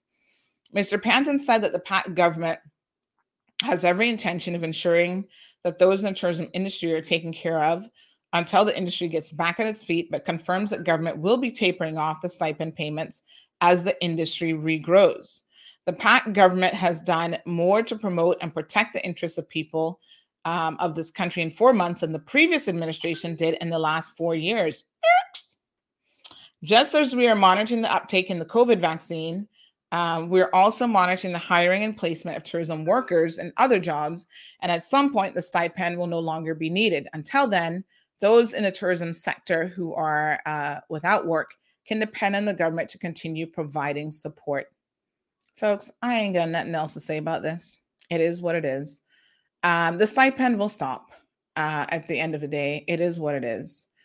Um, yes, there are things that need to be fixed. I would love to hear from Works and what they're doing to assist with the situation because, again, they're working in tandem with the tourism minister and the tourism industry to try to fix this hot mess of a situation.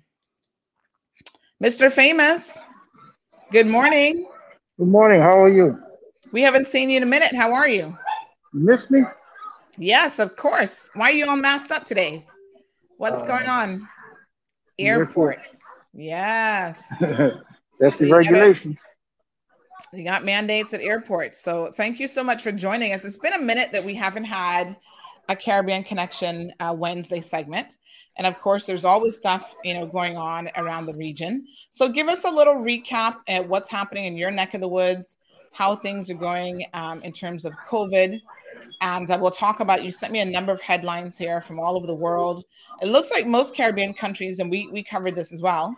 Uh, most Caribbean countries will actually be mandating vaccination for visitors in some form or another. Is that the general trend that you're seeing around the region?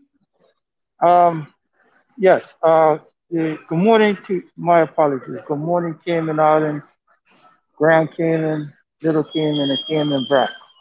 Um, I'm, I'm wearing a mask because I'm actually in the airport and I can't take this off.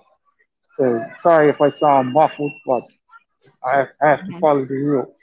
Yes, um, yes, around the region, I, I just came from uh, last week, I ran on a conference in Dominica, not Dominican Republic, Dominica, mm-hmm. and um, uh, St. Lucia, yes. Um, right now, they are not requiring uh, that persons are vaccinated to enter. However, they got to have the TA form, so on and so forth. Um, there, in those countries, the vaccination rates are very low, maybe scratching 25%. And in St. Lucia, they have um, basically they have uh, uh, curfew every night from from 1 a.m. During the weekends, they have curfew from 1 p.m. Um, in Dominica, there's no curfew, but they have some restrictions in place, and the um, infection rate is, is pretty high. But more more specific to our region, the overseas territories, um, Turks and Caicos has just mandated as of September the 1st, which is today, that all visitors, the only visitors that are allowing them are those that are, vaccinated. Um, Anguilla, uh, as of July the 1st, has mandated that the only visitors that are allowing them are vaccinated. Um, so you see a trend going on in the smaller islands Um, and again, Cayman Islands is still leading the region as far as uh, vaccination rate. I think we all are above 70% at this point. Bermuda's at roughly 65, 67%, but we have a, a rise in Delta um, infection.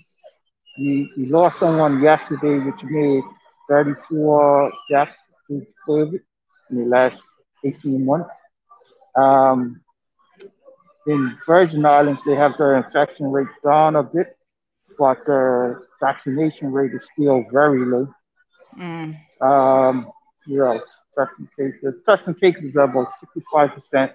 Montserrat, which is in the Eastern Caribbean, hmm with a population of 5,000 persons, their, their vaccination rate is still like 30%. So, but they're, they're not big on tourism. So, um, what, what I would say to the people of Cayman Islands is A, you know, clap yourselves for being the leaders in the overseas territories. Mhm. But B, don't be complacent because come next month, if you if and when you open your borders, the infection rates will go up. There's no doubt. Mhm. There's, Mhm. there's, simply no doubt. Um, yes, this this um, this slide here. If you could go back to the first slide for me. Mhm. That that's a comparative chart of all the overseas territories in this region. And as you can see, Cayman Islands is the leader. Um, under under each each island, it shows the mandates that are going on. Um, I'm sure you'll share, share it on your website later on. Um, but in some islands, there are still a curfew. In Turks and Caicos, there's a curfew. In Virgin Islands, there's a curfew. Um, Montserrat, I'm not too sure. It's hard to get information out of Montserrat. Mhm. Um, we go to the next slide. Mhm. Okay, in the BVI, they only have access to AstraZeneca, and a lot of persons were hesitant to use AstraZeneca. So, what the government, oh Lord, what the, what the government of the BVI and USVI uh, agreed on is that um, persons can travel from the BVI to the USVI to get stuff for the Pfizer. Now, it's only a ferry ride, it's basically, it, it, takes a sort of, imagine a ferry ride from West Bay to, to Prospect. That's the, that's the distance between the two islands, right? So a lot of young persons, especially ran over from uh, Tortola to St. John to get, in order to get the, um, in order to get the Pfizer. So approximately so far, maybe 300 persons have gone got the Pfizer shot. So that's the BVI. Um, people go to the next slide. Mhm. Um, as I said, Turks and Caicos, as of um, as of today, uh, you know, basically they're saying if you're not vaccinated, don't come. Mhm. Mhm. And, and for the and for the locals that are not vaccinated, they can't stop them from coming back home, obviously, but they have to. Sorry, they have to quarantine for seven days. Mhm. And as you, as I said earlier, in Bermuda, unfortunately, we lost another person last night. Um, but then, as you can see through the, the dashboard, um, we, we have 205 active cases. Um, we have presently we have 79 new cases over the last week, and that's that's all. And um, of those cases, 78 percent, that must say 80 percent, are tested, tested, and uh, contain, Delta variant. So that tells you how Wow. that tells us how um, infectious or, or contagious the Delta variant actually is. Right. So I, again, I say to the people of Cayman Islands that once you do open up your doors, this is what you should expect. Would encourage as many Caymanians as possible to Mhm. get the Pfizer because of, in the BVI, they don't have access to Pfizer because Mhm. of um, logistics of flying in the Pfizer and this and the other. Um, so um, you know, you have it right there at your disposal, no matter whatever, whatever you know. People have different opinions, and you know, but reality is doubt is coming. That's Mm. the reality. Yes. And we, we know that it's already here because we've had visitors infected with it um, who have Mhm. tested positive for it. So, um, you know, I guess the general sense is, um, Mr. Famous, that, you know, countries around the region are trying to reopen um, whilst at the same time ensuring the safety of their people. At this particular time, it appears that the best way to do that is to encourage people um, to get vaccinated, as many people as possible. Um, there's some, you know, degree of vaccine hesitancy even in this country. We have Mhm. people, even on the government radio station, they've been entertaining people who are anti-vaxxers, who claim that Ra- on, on, Radio Cayman, yes, Yes. Mr. O'Connor, Mr. O- O'Connor's allowing that. Um, it's um the midday show, so it's um Oh, Sterling. okay. Yeah, and I I heard that they were on the other day saying that God doesn't want you to get vaccinated. Um, so they're using the religious element now to encourage people to not get vaccinated, and I think it's so incredibly interesting. Um, this is this is where I keep coming back to, right? You all have fast food franchises in Cayman Islands, right? Yes.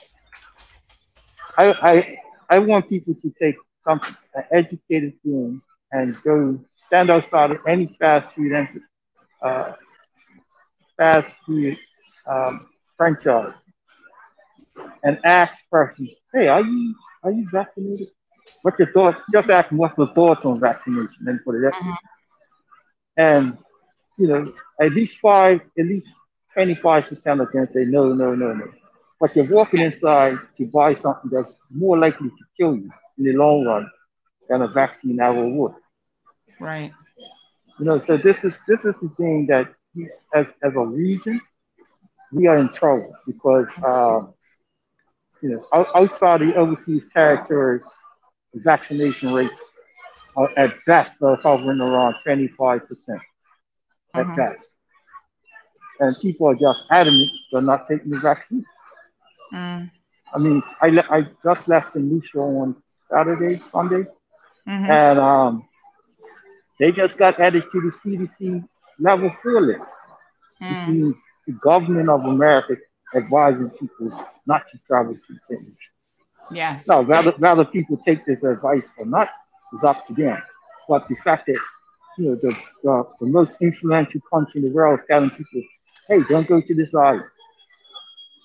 Mm. That that's going to cause people to some people to cancel reservations. Some people to say, "Hey, let's look at Dan somewhere else." And, and Bermuda just got added to level three yesterday.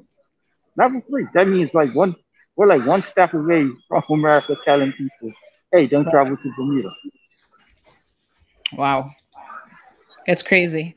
And I must say that um, someone had sent me some footage. I'm just trying to see if I can pull this up of um, the situation in Jamaica where, Oh. you know, people are in the hospitals. Um, I- mean, it's it's shocking to see people lined up in the corridors of the hospital with nowhere to go. Um you know potentially just sitting there dying. They they were running out of oxygen over the weekend. Um there has been a, a real increase every single 24 hours in their numbers to the point where it's just so incredibly um you know sad to see what is happening in that country and a large part of it is because people are simply not taking counsel from the authorities there. They were not listening to the government. Um, and now that they find themselves in an extremely, you know, dire situation, they're having a rethink of it. I'm going to show you what um, I'm trying to find the picture of them actually in the hospital, in the hallway of the hospital. But in the meantime, let me show you this video that has been making the rounds on social media. And this is them now lined up around the block trying to take the vaccine. Have a look at this. This is yours. Lined up. I don't know how far they're standing. Look at that. In the hot sun now. Lined up, trying to get vaccinated.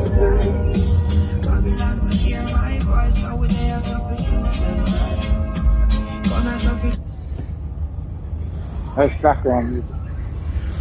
Now this is people lining up for the vaccine at the national arena. Amazing. I am sure 50% of these people were the ones saying they're not interested.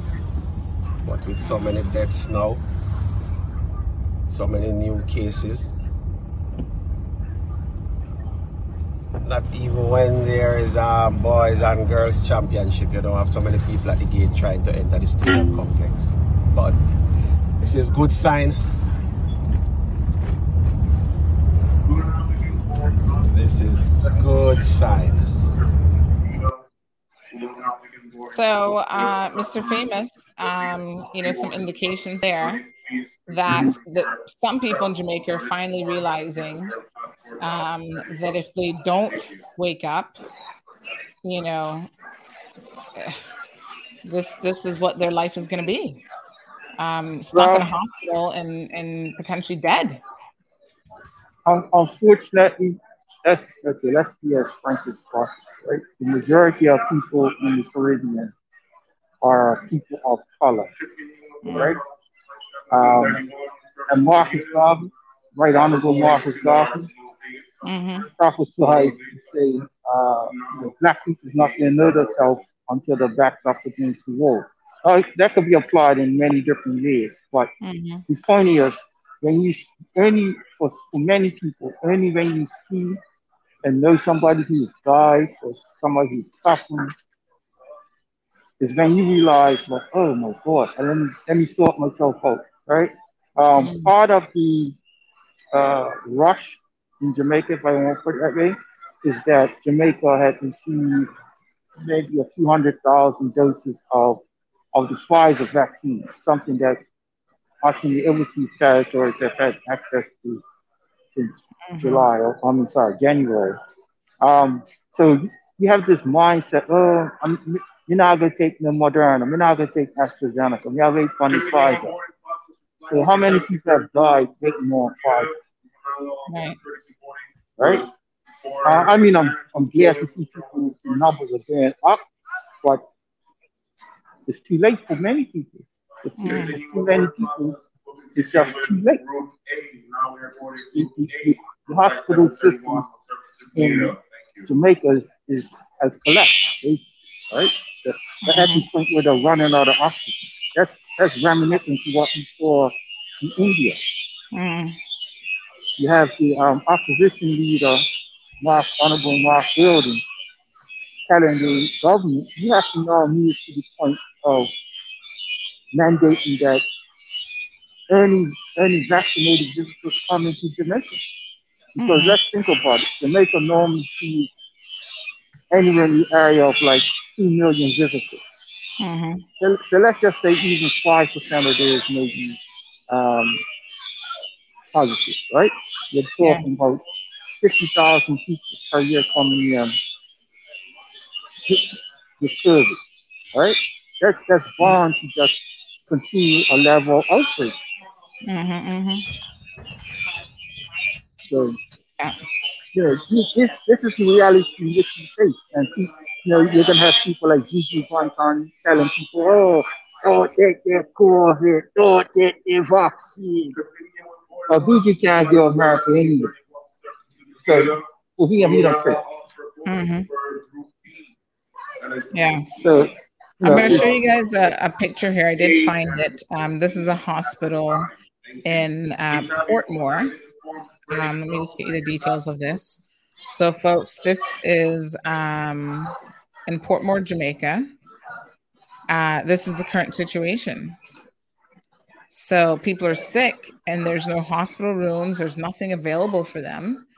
They are literally uh, just in the hallway.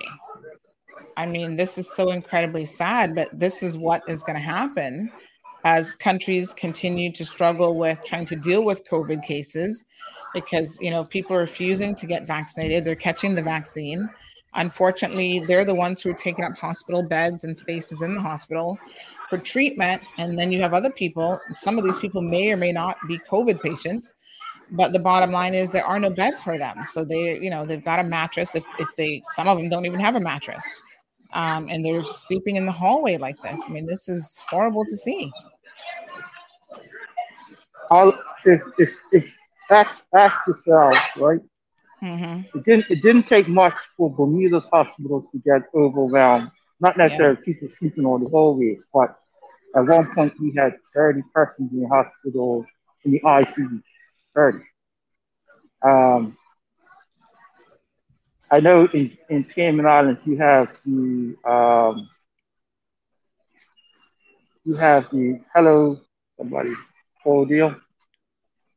In Mhm. Cayman Islands you have the um, you have two hospitals. You have your main hospital in um, Georgetown, and you have Health City way out in um, East End. It's East End Right. or Savannah. And we, we have Um, doc- yeah we have Doctors Hospital. We have the government hospital. Um, Mhm. We have Doctors Hospital, and then we have Health City, um, which has some beds as well. Mhm. Right. So you have, you know, some contingencies, but again, it goes back to this. When you open your borders, That is October or November, Mm-hmm. unless you mandate that only vaccinated persons can come here, even then you, you still run a risk. Um, let's be real. Um, when you open your borders and you have tens of thousands of visitors coming to Cayman Islands, the infection rates will go up. There's, hmm. there's, there's no ifs or buts. It's, it's just a matter of how you mitigate, how much you can mitigate it down to less than you end up having people sleeping on floors. your authorization forms ready to go on your. Vegetarian Board Pass application. Please have your authorization forms ready to uh-huh. you go. know, um, you know, without without some, then then the other the other challenge that all countries are now facing is back to school. Uh, are we mm-hmm. gonna in Bermuda? You know, we're we have suggested that students have to wear a mask while in class, and you have some parents upset, blah blah blah. But if you look at the trends in America, um, a lot of children are, are, are passing COVID from their parents on to other children, right? Yeah. Um, in uh, we've already had in private we have private schools that started up um, a little earlier than the government schools, and in private schools we've already had four cases in the last week. This is the reality we're facing, right? Um, some parents are like, "Oh, I want my child just stay home and do remote learning. I don't want them around other children." Blah blah blah. You know, it's a, it's it's scary, but we have to we have to face it. We have to you know, be smart about it and and you know stop the scaremongering because God God God don't want to take them. So what? God don't want to get in an ambulance and get in a car crash. There. Mm-hmm. Go- When people have a heart attack, right? And then the hospital, oh, I'm having a heart attack. Nobody's asking the doctors, hey, what's that in that stuff you're putting in? Nobody's asking that. They just want us to survive, right? That's where we're at. But you know, in in, in brighter news, um, not everything is all jury and jury in the overseas territories or the Caribbean. Um, I've I've been to, let's say, in the last couple last couple of weeks, I've been to several islands, and it's like going to these islands are full. People want to come to our region. They love us. We're the most friendliest people in the world. Well, at least to visitors, maybe not to each other. Um, yeah. So. Anyway, I'm about to jump on this plane, so I I. I just want to thank you for the opportunity once again. Absolutely. Uh, what did this person say? Um, Lady McLaughlin.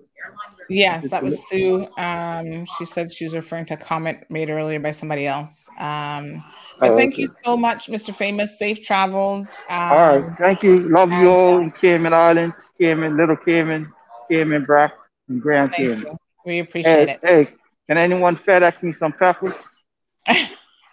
I mean food from Tapas, not not Tapas. Oh my goodness. I need some.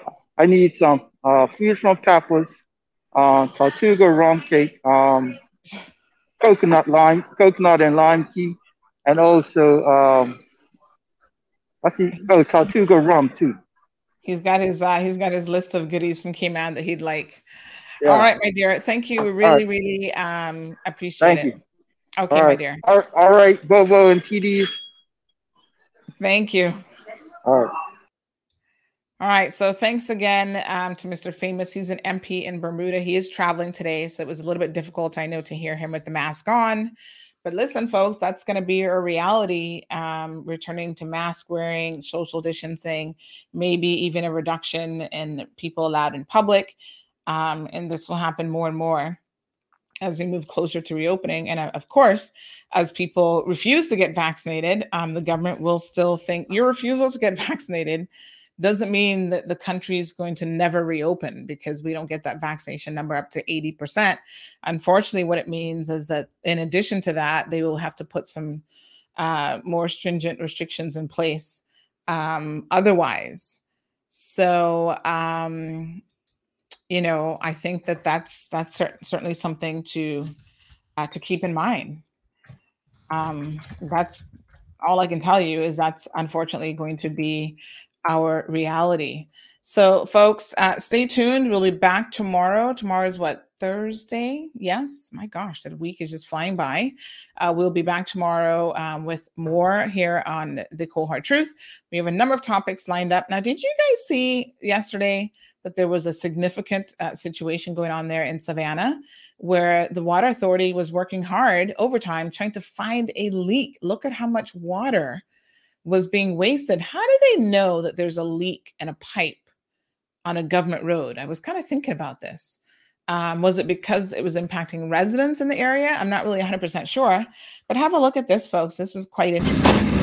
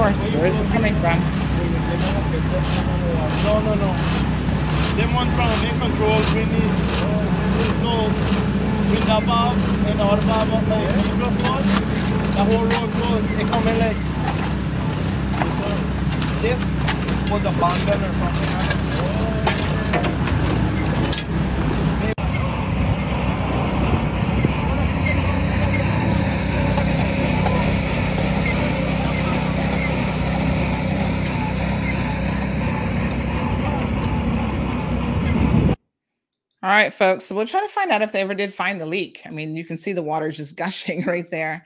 And um, of course, they tearing up multiple spots in the roads uh, trying to find that leak.